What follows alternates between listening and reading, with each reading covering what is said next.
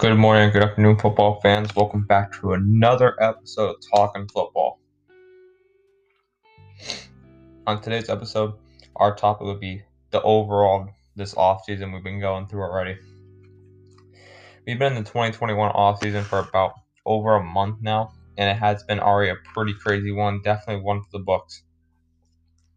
So far, we have seen some huge trades and contract signings. The biggest so far story so far that has not happened is the move of Deshaun Watson. We have known for a while now that he does want out of Houston, and I see why. They are absolutely terrible over there. They suck. It's just the truth. But the front office has said they have plans to tra- no plans to trade him. Actually, sorry, but I mean they could get a hefty sum for the reigning passing yard leader. But another main issue we are seeing right now the amount of sexual assault cases that are going against him right now is concerning. Like, they're true or not, it's still concerning to see.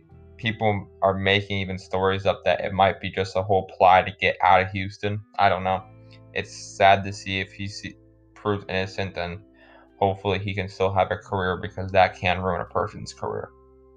But I mean, another reason this is definitely going to be a huge trade is because the Stafford and Goff trade we saw a few weeks ago.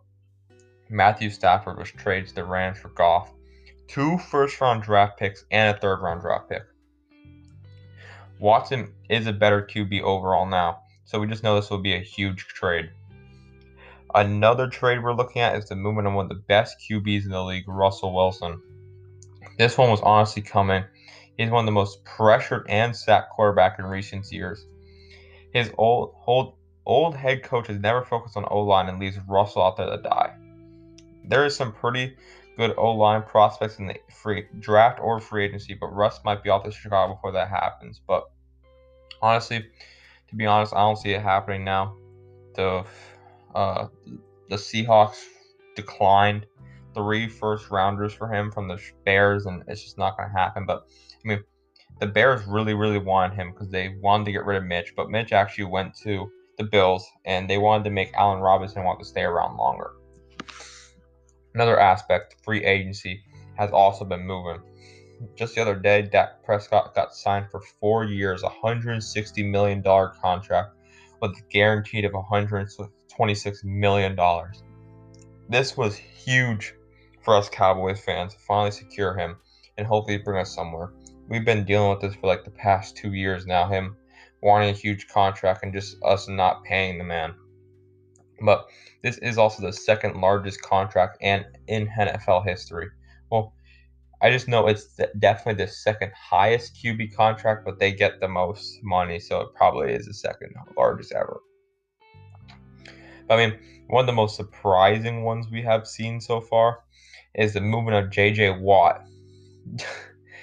what a, like a legendary player just just getting cut like that. Like he was just like walking. He wanted out of there, even though he was loyal there for so many years. The Bucs are coming back again to sign Lavonte David and fra- franchise tagging Chris Godwin. This is like amazing for them and could put them above the Chiefs again. But speaking of the Chiefs, they are on the decline from from paying Mahomes so so so much money. They had to release both their starting tackles and we saw what happened to the Mahomes in that last Super Bowl without them.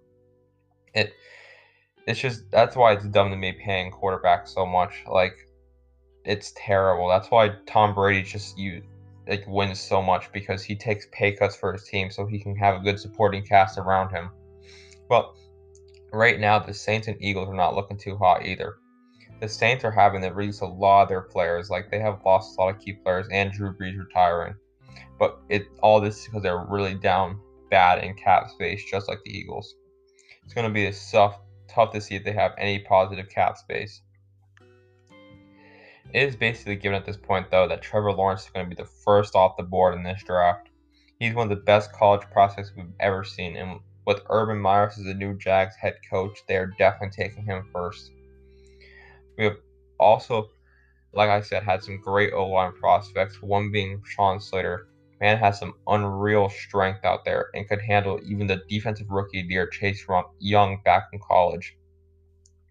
There's also two great receiving threats in DeVonta Smith, who won the Heisman this year, and Ja'Marr Chase, who was just great.